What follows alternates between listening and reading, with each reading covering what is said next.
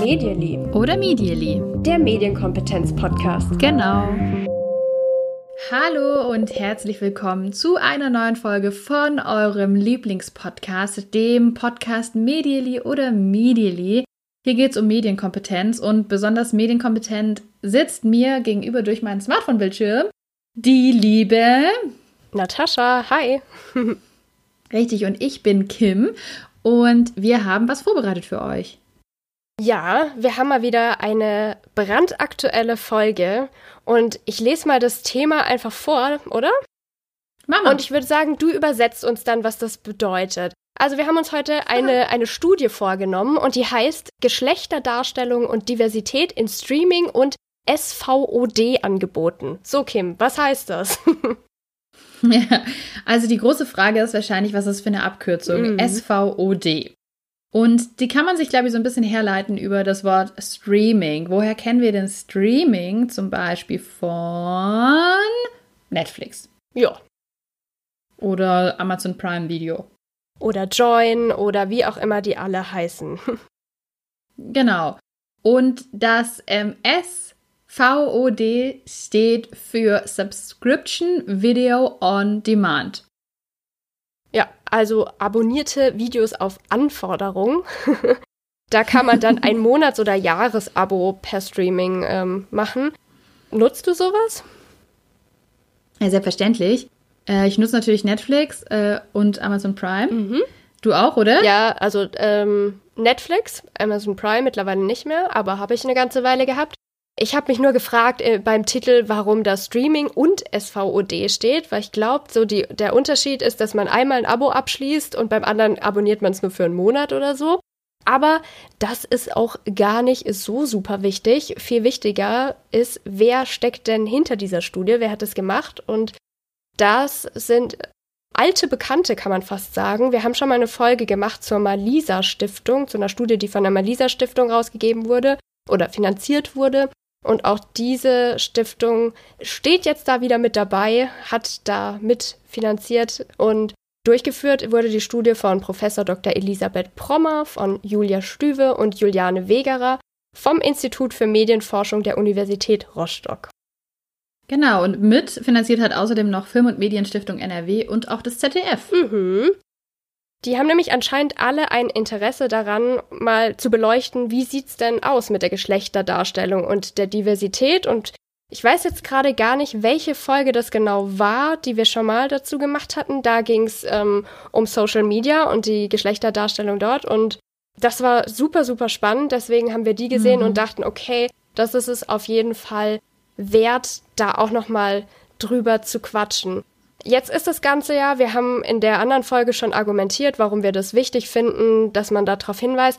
Aber jetzt könnte man doch einmal erstmal sagen, gut, es geht hier darum, wie werden Frauen zum Beispiel oder generell, wie werden Menschen dargestellt in, in Serien auf Netflix und Amazon Prime, so ganz platt gesagt. Warum soll denn das überhaupt wichtig sein? Also, warum machen wir dazu eine Folge? Was würdest du da sagen?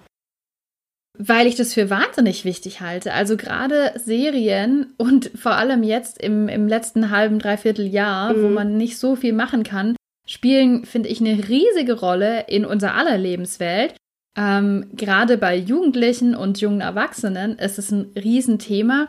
Und vielleicht, ähm, ich erinnere mich, ich weiß nicht mehr genau, in welcher Folge es war, aber da haben wir auch, wahrscheinlich war es die andere Malisa-Studie, über die wir gesprochen haben, da haben wir auch drüber gesprochen, was haben wir denn früher uns vorgestellt oder was waren denn früher ähm, ja, Rollen, an denen wir uns identifiziert haben. Und das erste, an was ich gedacht habe, war da zum Beispiel Gossip Girl, also mhm. eine Serie. Ja. Also mich haben beim Aufwachsen Serien auf jeden Fall beeinflusst und haben mich auf jeden Fall dahin beeinflusst, wie hat eine Frau zu sein? Wie hat ein, ein junges Mädchen zu sein? Wie sollte ich mich kleiden? Wie spreche ich mit Jungs? Wie ist es in einem Freundinnen-Freundeskreis zu sein? Also all die Themen, die einen eigentlich beschäftigen, wenn man in unserer sozialen Welt hm, leben möchte und vor allem im Idealfall gut leben möchte, da hat man ja ganz viel Fragen und sucht Orientierung und die findet man, finde ich, ganz stark in Serien. Mhm. Und deswegen halte ich das für wahnsinnig wichtig, aber ich bin gespannt auf deine Meinung. Ja, ich kann dir da nur zustimmen. So oder so ähnlich hätte ich das auch ausgedrückt. Mir fallen auch heute immer noch Sachen ein, die ich ja, wie du auch als Teenagerin irgendwie gesehen habe in Serien, zum Beispiel aus Desperate Housewives. Ich glaube tatsächlich, dass mich das irgendwie geprägt hat. Ne? Das waren damals eine Zielgruppe, von der ich ja eigentlich weit entfernt war. Mit 15 mhm. war ich ja nicht 45 oder Anfang 40 wie ein Großteil der Hauptdarstellerin. Aber es hat mir auch einen Eindruck vermittelt, wie ist es denn so als erwachsene Frau mit Familie und was könnten da für Probleme auftreten? Was haben die so in ihrem Alltag zu bewältigen? Und ich merke das auch jetzt, noch so viele Jahre später, dass mir manchmal davon wieder Sachen einfallen. Und also, das kann unsere Vorstellung von der Welt oder wie ich mich selbst auch entwickle, natürlich beeinflussen. Also sehe ich auch so. Da muss ich auch gerade nochmal einhaken, weil ich habe es jetzt total stark auf ähm, so persönliche Entwicklungsaufgaben und Orientierung für ein und das Sozialleben übertragen. Und du hast schon voll wichtig gesagt, das darf man, glaube ich, nicht unter den Tisch fallen lassen. Orientierung in der Welt, zu wissen, wie funktioniert die Welt. Es gibt ganz viele Fragen, die man nicht klassisch in der Schule lernt oder irgendwo mal aufgeschrieben bekommt, sondern die so eine Einschätzung sind. So, wie viele Mordfälle gibt es im Jahr? Mhm. Wie viele Kriminalfälle gibt es in meiner Stadt? Wie groß ist der Anteil an Ärztinnen und Ärzten in der Bevölkerung? So, da hat jeder so ein Gefühl dafür und da gibt es Studien dazu und ich habe die jetzt nicht im Kopf, ich weiß nicht, von wem die sind, ich weiß die Zahlen nicht, aber ich weiß, dass man schon nachweisen konnte, dass Leute, die oft Krimis schauen, zum Beispiel denken, dass es insgesamt viel mehr Mordfälle gibt. Dass Leute, die äh, Krankenhausserien gucken, glauben, dass es viel mehr Ärzte und Ärztinnen gibt und krassere Fälle. Ich bin da totales Opfer, weil was bei Grace Anatomy immer so passiert. Einführung in die Kommunikationswissenschaft mit Kim Beck heute. ja. ich bin da absolut Opfer davon, aber auch mir dessen bewusst immerhin. Also es formt unsere Wahrnehmung ähm, der Welt. Ja. Auf jeden Fall. Kommen wir mal zurück zur Studie. Es gab drei größere Forschungsfragen. Die erste Frage war, welche Frauen- und Männerbilder werden in den Serienauftragsproduktionen gezeigt? Die zweite war, wie oft sind Frauen in zentralen Rollen zu sehen? Und drittens, wie werden Frauen dargestellt? Magst du mal was dazu sagen, wie das Ganze dann erhoben wurde?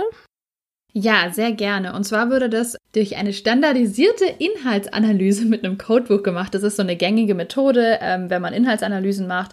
Äh, da muss ja wahnsinnig viel Content gesichtet werden. Das heißt, es wird tatsächlich gesichtet und dann ähm, entsprechend nach vorher festgeschriebenen Codes notiert. Genau, also gefasst. wir machen nochmal Einführung in die Kommunikationswissenschaft. Das ist eine ganz gängige Methode, eine Inhaltsanalyse. Früher, das weiß ich noch, das hat mich total beeindruckt, hat man zum Beispiel Zeitungsberichte mit dem Lineal gemessen, als die Kommunikationswissenschaft noch eher neu war, um damit mhm. auch zu zeigen, wie viel Platz nimmt denn was überhaupt ein. Und im Codebuch, das ist sozusagen eine Anleitung dafür, was wie eingetragen werden muss, damit so eine Zählung eben ablaufen kann, damit man auch Vergleichswerte hat, steht dann jeweils drin, was wird gezählt, auf welche Inhalte achten wir sozusagen. Und mit diesem Codebuch geht man dann vor und ja, macht diese Inhaltsanalyse. In dem Fall wurden eben diese Fragen, die ich gerade vorgelesen habe, übersetzt in Dinge, auf die dann eben geachtet werden sollte, die dann gezählt wurden. Jetzt muss ich kurz noch was sagen, weil das ist nämlich auch so was, was mir immer, es gibt auch so Begriffsanreihungen, die man nie vergisst. Und ich habe eine, und zwar, alle kennen zum Beispiel, kennt doch jeder, semipermeable Membran, oder? Ja. Aus Biounterricht, kennt, kennt jeder. Mhm. Ich habe Intercoder-Reliabilität. oh ja, die ist schön. ja, genau. Und das ist, passt hier ganz gut. Ja, man muss eine Intercoder-Reliabilität herstellen, weil wenn man wahnsinnig viel Inhalt sichtet, dann kann das nicht nur Natascha machen, sondern dann muss Natascha, ich und fünf weitere Personen oder zehn weitere Personen das sichten. Und wir müssen aber alle gleich codieren, weil wenn jeder irgendwie anders vorgeht, dann, ja, dann können wir unsere Studie auch wegschmeißen. Also das kurz Fun Fact aus meinem Gehirn. Und die Intercoder-Reliabilität, also die Frage, messen auch alle dasselbe, ist mit 0,83 übrigens auch ganz gut. Aber das nur am Rande. Was wurde aber gesichtet? Das ist jetzt natürlich noch eine große Frage. Und zwar waren das ausschließlich Auftragsproduktionen, also Originals von diesen Streaming-Anbietern. Und zwar wurden welche Anbieter sich angeschaut? Netflix, Amazon Prime, Sky, habe ich übrigens auch manchmal genutzt, Sky Ticket. TNT Deutschland nutze ich gar nicht, du? Nee, ehrlich gesagt auch nicht. Maxdome und zu Maxdome gehört ähm, dann irgendwann noch Join. Mhm. Genau. Die wurden sich angeschaut und es ging tatsächlich nur um in Deutschland erst veröffentlichte Inhalte zwischen 1 2012 und 6 2019. Das Sample war jeweils eine Staffel und davon wurden zwei Folgen angeschaut. So, genug Zahlen würde ich sagen. wir steigen direkt ein. Ähm, wir beschäftigen uns ja gern mit solchen Themen, Natascha und ich, hier im Podcast. Aber das heißt nicht, dass wir es gern sehen, was wir jetzt vortragen müssen. Und zwar ähm, wurde natürlich erstmal geguckt, wie ist eigentlich so der Anteil Frauen-Männer, ne? Was, was ist also? Und wir werden äh, müde davon, aber ich glaube, wir haben es alle erwartet. Ja, es gibt weniger Frauen, Frauen sind weniger repräsentiert in Serien als Männer, wie in so vielen Bereichen der Gesellschaft, medial. Und zwar ist es so, in europäischen Produktionen, wenn man Deutschland mal rausrechnet, beträgt der Frauenanteil in zentralen Rollen rund 42 Prozent. Der Durchschnittswert für alle untersuchten Produktionen liegt ebenfalls bei 42 Prozent. Das heißt, grob gesagt, ja, 42 Prozent Frauen, der Rest Männer. 60-40, kann man sagen. Ja, sind wir nicht bei einer Gleichberechtigung angekommen, keinesfalls. Nee, sind wir nicht. Aber es wird noch schlimmer. Mhm. Die schlimme News ist nämlich, Deutschland hat am schlechtesten abgeschnitten. ja, also ich finde es schon schlimm. Ja. Wo wir uns ganz woanders, also wo wir uns, glaube ich, ganz woanders sehen würden auch selbst. Denn es ist so, der Frauenanteil in den zentralen Rollen in Deutschland betrug nur 35 Prozent. Vergleich dazu, in asiatischen Produktionen waren es 45 Prozent, in nordamerikanischen 43 Prozent, in süd- und mittelamerikanischen 39. Deutschland, nochmal zur Wiederholung, nur 35 Prozent Frauen. Mhm. Ja, jetzt haben wir gerade sehr binär getrennt, aber das ist ja nicht alles, was es auf dieser Welt gibt. Die Studie hat natürlich auch untersucht, wie das bei diversen Personen aussieht. Es sind 0,5 Prozent der Hauptpersonen divers, also nicht eindeutig männlich oder weiblich zugeordnet. Das heißt, es ist hier verschwindend gering. Als nächstes schauen wir uns an die Geschlechterverteilung der Protagonistinnen und Hauptfiguren nach Genre. Und da finde ich es auch wieder ganz spannend zu sehen, wie ist es aufgeteilt. Und besonders rausgreifen will ich den Punkt Musik. Da ist es nämlich so ein krasses Missverhältnis. Frauen werden nur mit 22 Prozent im Bereich Musik gezeigt, also dass sie irgendwie in, in ihrer Rolle was mit Musik zu tun haben aber 77,8 Prozent der Männer. Also das finde ich so erstaunlich.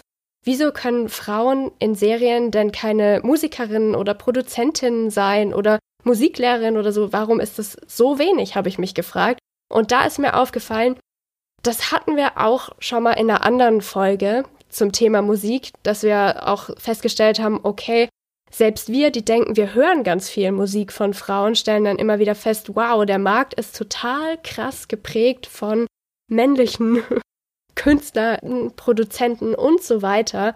Das setzt sich dann aber auch in der Fiktion fort. Also dasselbe Thema haben wir dann hier eben in den Serien auch. Also finde ich, finde ich total spannend.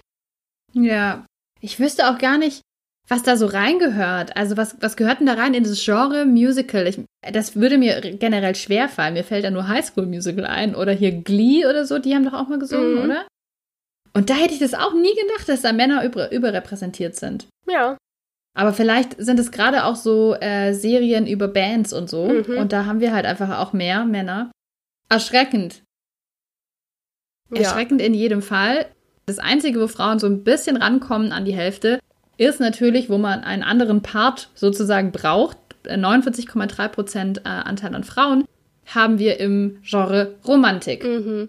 Genau, aber da finde ich es ganz spannend, dass es da so gleich verteilt ist. Also irgendwie scheint das natürlich in Serien eine Riesenrolle zu spielen und da kommt es dann annähernd eben gleich drauf raus, ob wir das jetzt quasi in der Serie aus der Sicht von einer Frau oder aus der Sicht von einem Mann erleben.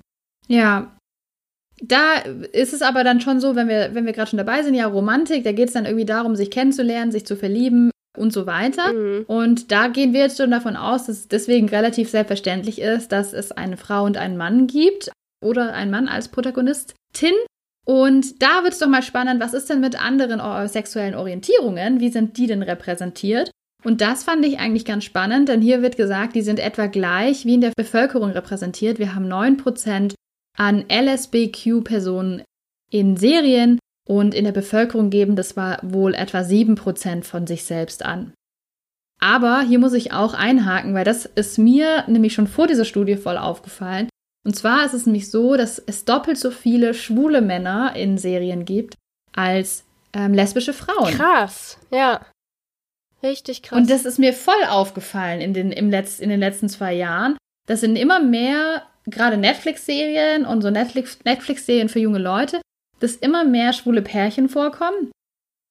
Aber ich kein Pendant kenne, wo ein lesbisches Pärchen vorkommt. Orange is the New Black. Das gucke ich nicht. Ja, würde ich jetzt sofort als, als Gegenbeispiel nennen. Also äh, genau, und auch, ähm, oh, ich weiß gerade nicht mehr, wie sie heißt. Da ist zumindest ähm, die, die beste Freundin von ihm ähm, lesbisch und auch in einer Beziehung. Wie hieß denn diese Serie? Naja, vielleicht fällt es mir noch ein. Ist mir wieder eingefallen, Master of None heißt die Serie auf Netflix. Aber ja, das ist natürlich ein totales Missverhältnis. Also, wenn wir davon ausgehen, dass wir das immer und immer wieder gezeigt kriegen, so, okay, schwule Männer haben wir jetzt öfter, habe ich auch so das Gefühl, dass es so ein bisschen wie so ein, naja, billiges Accessoire verwendet wird, um so einer ja. um so einer Serie nochmal so einen Touch zu geben. Aber wir sind ja ganz weltoffen. Guck mal, wir haben hier in die Serie ja auch nochmal einen, einen schwulen Mann reingeschrieben. Aber bitte, äh, bitte nicht küssen, sondern nur so ein bisschen rumtun oder so. Auch so gern gezeichnet, ja. dass sie so, ne, so übertrieben. Ähm, Total stereotyp. Genau, ganz, ganz klischeebehaftet eben gezeichnet werden. Und ja. ähm, dass wir das dann viel weniger bei Frauen sehen, ist natürlich auch schwierig. Auch gerade wieder für Jugendliche, die in der Findungsphase sind, die wenige Vorbilder dann da auch sehen und generell einfach viel weniger lesbische Frauen. Ja, und das wollte ich vorher noch sagen. Wir haben jetzt hier ja Serien drin bis 6 2019 und ich glaube, dass sich da wahnsinnig viel tut. Also bei Netflix-Produktionen fallen mir zum Beispiel zwei coole äh, schwule Pärchen mhm. ein. Wo ich jetzt sagen würde, finde ich total gut. In hier 13 Reasons Why haben wir den Tony mit seinem Freund und äh, zum Beispiel in Sex Education wird es auch thematisiert, ähm, dass, dass man rausfindet, für sich schwul zu sein und wie geht man damit um und wie zeigt man sich damit. Total gut. Und wichtig, klar, weil das, weil das einfach, glaube ich, gerade noch als Schimpfwort auch verwendet wird auf dem Schulhof. Ja, also deswegen total wichtig, dass man das stark repräsentiert, finde ich. Trotzdem bleibt es ja dann doch so, ein, so eine große Unsichtbare. Wie ist es eigentlich in lesbischen Beziehungen? Also da, dass mir da jetzt auch nichts einfällt, während mir sofort zwei schwule Beziehungen einfallen, mhm. die ich aus dem Fernsehen kenne. Da wünsche ich mir mehr. Ja. Gerne, wenn ihr welche kennt übrigens, schreibt uns das an medially.podcast.gmail.com. Oder auf Instagram oder auf Twitter sind wir auch jeweils erreichbar über Medially Podcast und freuen uns da sehr mhm. gerne auch, wenn ihr sagt, oh, wir haben hier eine besonders gute Empfehlung, ähm, vielleicht auch für die Arbeit mit Kindern oder Jugendlichen, sehr, sehr gerne. Kommen wir zu noch einem Thema, bei dem wirklich was passieren muss. Die Studie hat gezeigt, wir sehen zu mehr als 60 Prozent weiße Frauen als Protagonistin. Und das ist leider auch einfach nicht, wie die Welt funktioniert. Mhm. Ja. Ich möchte an der Stelle gerne eine kleine Empfehlung aussprechen für den Podcast Feuer und Brot. Ist, glaube ich, auch nicht das erste Mal, dass ich das hier mache. Ist es nicht? da gibt es eine ganz tolle Folge, bei der ich so viel gelernt habe. Sie heißt Magical Negro im Film, romantisierte Unterdrückung. Und ja, da geht es auch ganz viel um schwarze Stereotype. Und ja, da, da kann man sich auch direkt mal fragen, wie viele schwarze weibliche Sidekicks fallen mir ein? Also Personen, die irgendwie zur Geschichte dazugehören, beitragen. Und wie viele Hauptpersonen und Protagonisten? Also es mhm. ist ein mhm. krasses Missverhältnis und ja, da habe ich wirklich super viel gelernt, auch wie sich so Rollen historisch entwickelt haben. Kann ich wirklich nur empfehlen. Da kann ich auch nur sagen, mir fällt es zum Beispiel auf, ähm, auf Netflix, wo es einfach dieses riesige Überangebot ja auch gibt. Mhm. Und man scrollt so durch und es fällt auf, wenn auf dem Cover oder im Trailer zum Beispiel nur schwarze Personen vorkommen. Das fällt einem sofort auf, während das Weißsein, weiße Personen zu sehen, das Normale ist. Mhm. Und da, da geht es eigentlich schon los, ja. Also super spannend. Ich, also ich höre mir die Folge gerne an. Schön, da einen Tipp zu bekommen. Aber auch andere ethnische Gruppen sind nicht so stark repräsentiert, denn zum Beispiel äh, Latinos oder Latinas kommen viel weniger vor. Mhm. Und zwar sind es nur 11,5 Prozent. Und auch aus Asien sehen wir nur um die 10 Prozent. Also das ist alles nicht repräsentiert. Die Welt ist nicht nur weiß, Die Welt ist viel vielfältiger und das könnte man sich doch auch einfach direkt so auf Serien übertragen wünschen. Ja, genau. Was ich außerdem noch ganz spannend fand, war den Beruf nach Geschlecht aufgeschlüsselt, hat die Studie auch untersucht und da möchte ich auch direkt das Auffälligste direkt nennen. Organisierte Kriminalität. Wir haben so gut wie nie Frauen, die eine Verbrecherin spielen, die ja der organisierten Kriminalität angehören. Unter 10 Prozent. Jetzt ist es tatsächlich so, das kann man ja belegen, dass Männer in dem Feld auch in der Realität einen größeren Anteil haben. Deswegen kann sich das natürlich auch gut und gerne in Streaming-Angeboten niederschlagen.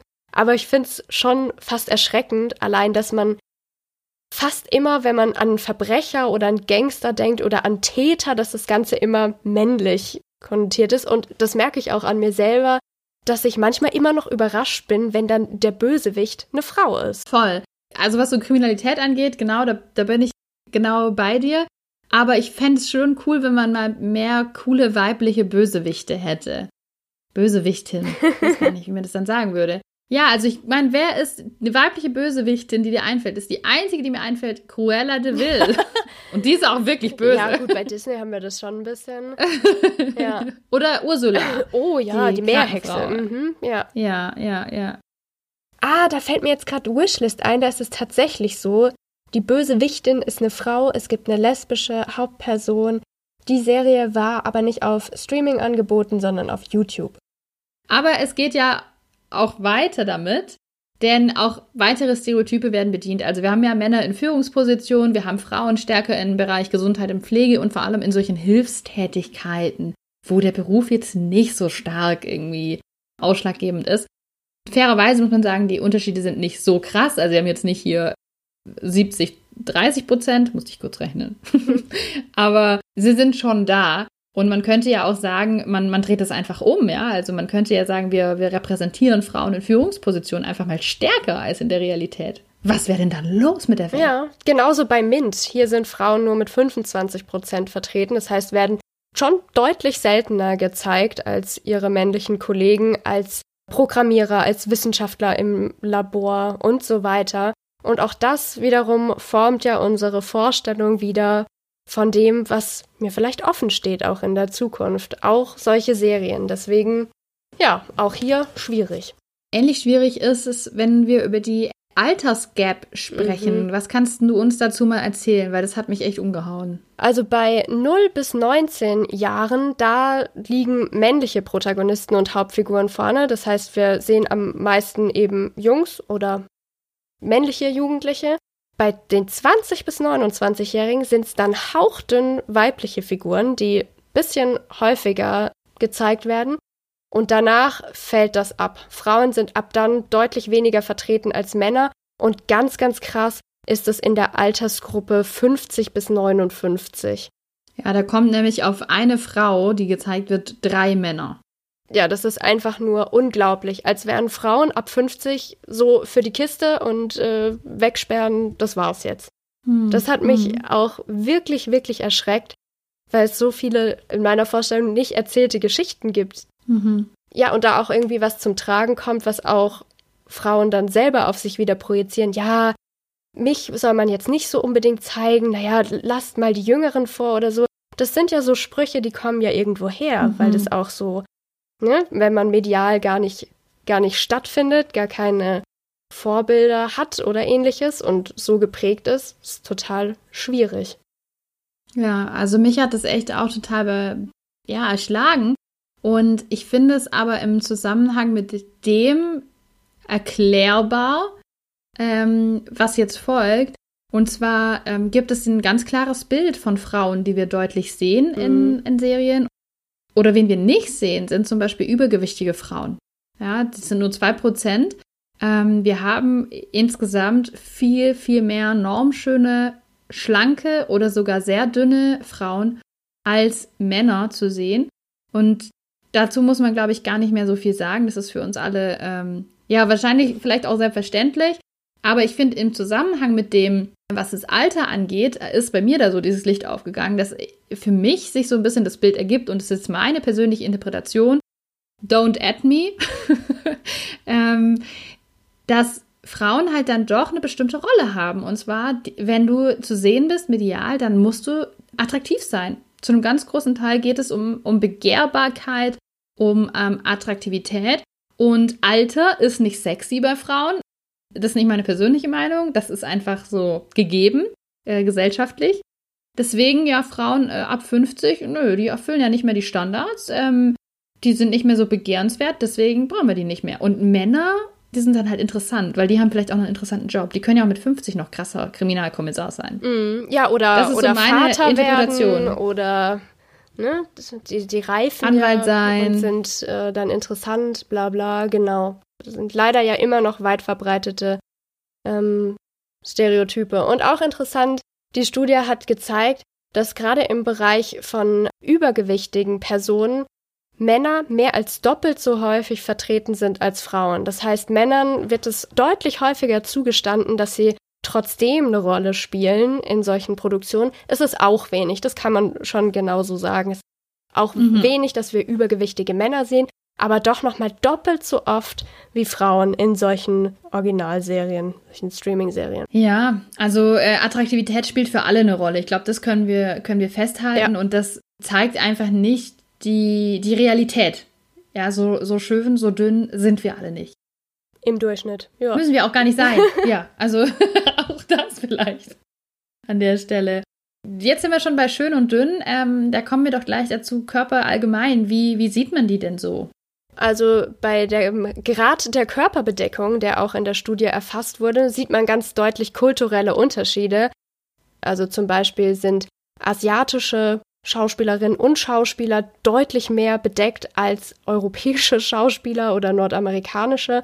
Und bei äh, Süd- und Mittelamerika, da sieht man deutlich, dass die Frauen 50 Prozent werden als normal bekleidet und 43,5 Prozent werden als leicht bekleidet gezeigt wohingegen das Mhm. bei den Männern nur 19,6 Prozent leicht bekleidet sind. Also das ist schon ganz, ganz klar unterschiedlich hier, wie Männer und Frauen eben gezeigt werden, was die anhaben. Hm. Beim Beziehungsstand werden Frauen und Männer sehr ähnlich dargestellt, aber es bleibt ja immer die Frage, wie das geframed ist. Das ist jetzt tatsächlich in der Studie nicht abgefragt worden, also wie werden die dargestellt? Die könnten ja unglücklich Single sein oder total happy damit. Das, das wurde nicht erhoben in der Studie. Ich habe aber neulich ein ganz lustiges TikTok-Video gesehen, da musste ich daran denken zum Thema Beziehungsstand. Da hat eine Frau sich darüber ausgelassen, wie Frauen in Filmen dargestellt werden und dann hat sie äh, so gesagt, I'm a woman in a screenplay written by a dude and I only care about weddings and babies and wine. Und dann hat sie die nächste gespielt und sie hat auch nur über Weddings and Babies and Wine sich definiert und dann kam eine Karrierefrau, bis sie den Mann gefunden hat und sich dann auch nur noch über Weddings and Babies and Wine definiert hat. Ähm, das wäre noch spannend gewesen, wenn das in der Studie auch noch erhoben worden wäre, wie die Person denn zu ihrem Beziehungsstand steht. Mhm. Das war tatsächlich ähm, nicht drin. Da habe ich jetzt ähm, an der Stelle so meine Vermutung, aber ja, belegen können wir das ja natürlich nicht. Wir haben doch eine Vermutung, wir können das doch sagen. Also meine Vermutung ist hier ganz klar. Und die gilt doch auch hier in Richtung Zahlen. Wir haben in dem einzigen Genre Romantik 49% Frauen. Da geht's doch drum, oder? Romantik ist doch Beziehung finden, Beziehung haben, oder? Also da sind Frauen irgendwie stark drin und da geht's voll drum. Ich glaube, gerade in so, in so Krimis und, und Co., wo man eigentlich so eine Beziehung eher in den Hintergrund stellen würde. Also man könnte ja auch sagen, ja, das ist eine Frau und die hat eine Familie zu Hause oder die hat auch einen, einen Partner, eine Partnerin, was auch immer zu Hause. Aber darum geht's gar nicht. Ja. Es kommt da, gibt's nicht so viel, oder? Nee. Ja, aber da kommen wir auch zu so einem Knackpunkt und ich finde, es hat die Studie ganz schön herausgearbeitet. Wer arbeitet denn eigentlich hinter den Kulissen für so eine Serie? Und das ist ganz, ganz klar die Analyse der Geschlechterverhältnisse. Besonders in Deutschland ist es extrem. Wir haben hier ganz besonders oft den Fall, dass die Regie, die Produktion, die Kamera, der Ton, dass da hinter diesem ganzen Produktionsteam hauptsächlich Männer stecken. Und wenn die auch das Drehbuch geschrieben haben, dann ist ja auch irgendwo klar, dass dann die männliche Sicht dominiert, dass wir dann ja vielleicht auch mehr Geschichten haben, mehr Blickwinkel, die aus männlicher Sicht gedacht sind. Ja, absolut. Das ist ganz passend eigentlich zu unserem Podcast, weil ich erinnere mich, ich habe irgendwann mal gelesen, dass jemand über uns geschrieben hat und ich weiß nicht mehr, wer es war, deswegen kann ich es nicht richtig quoten hier. Das war für mich total spannend, mal zwei Frauen zu hören im Podcast. Ja, schön, danke. Weil, ja, ich weiß leider nicht mehr, wer das war oder wo ich das gesehen habe, aber das ist mir im Kopf geblieben, weil das, glaube ich, für viele stimmt. Also ich persönlich höre viele Frauen im Podcast, mhm. aber ich bin halt auch eine Frau. Ja. Und ich glaube gerade jetzt Podcasts aus dem ähm, edukativen Bereich, wenn man uns so nennen will, da gibt es halt auch viel mehr Männer. Also immer wenn einem irgendwie was auffällt, und das habe ich mir bei ganz vielem in der Studie gedacht, dass mir dann ganz oft beim Netflix gucken auffällt, ah, guck mal, hier ist ein schwules Pärchen, ah, guck mal, hier ist eine starke weibliche Figur. Aber in dem Moment, wo mir das auffällt, ist es ja schon ein Zeichen, dass es für mich nicht Normalität ist. Mhm. Ne? Ja. Also da sind wir auf jeden Fall noch lange nicht, aber das war auf jeden Fall eine super Studie, die wir euch in den Show Notes verlinken. Noch mehr können wir jetzt, glaube ich, an der Stelle nicht reinpacken, aber schaut sie euch gerne selber an, zieht da eure eigenen Schlüsse draus. Gut, dann äh, kommen wir jetzt zu der ganz praktischen Seite. Jetzt haben wir viel über die Studie geredet, aber wir haben ein paar Vorschläge auch mitgebracht mit tollen weiblichen Hauptrollen oder Protagonistinnen, die wir euch aus verschiedensten Gründen empfehlen können, beziehungsweise die wir jetzt einfach mal nennen können, um dem Ganzen so ein bisschen was entgegenzusetzen. Ich habe Scandal, Unbreakable Kimmy Schmidt, Das Damengambit, The Marvelous Miss Maisel, The Good Place, The Good Wife, Weeds und Good Girls Revolt, die mir so eingefallen sind aus den letzten Jahren. Also da sind doch schon mal ein paar dabei. Was hast du noch so? Also gerade wieder losgegangen Mitte November, also läuft schon eine Weile, seit ihr mir hört. Die dritte Staffel von The Crown. Da geht's um die Queen und es ist so krass spannend. Dann äh, kann ich auch empfehlen Sex Education, weil es auch cool ist, so einen Einblick in die Lebenswelt von Jugendlichen zu bekommen. Da ist zwar die Hauptfigur auch männlich, aber es gibt starke, coole weibliche Figuren. Druck finde ich immer super, weil die wahnsinnig viel Repräsentanz schaffen und äh, sowieso Frauen ganz vorne stehen. Ja, vielleicht kommt noch mehr in die Show Notes. Mal schauen. Wenn ihr noch weitere Serien habt, die ihr empfehlen könnt an der Stelle, sehr gerne, immer raus damit. Da freuen wir uns. Teilt dieses Wissen gerne oder uns noch was mit, was wir vergessen haben. Und dann teilen wir unser Wissen auch mal wieder. Und zwar mit was hast du diese Woche gelernt, Natascha? Ich habe was Wunderschönes gefunden auf YouTube, was perfekt passt zu unserer Folge über Memes. Und zwar habe ich die BuzzFeed-Serie entdeckt, I Accidentally Became a Meme. Und da sind alle unsere Meme-Heldinnen und Helden wieder vereint.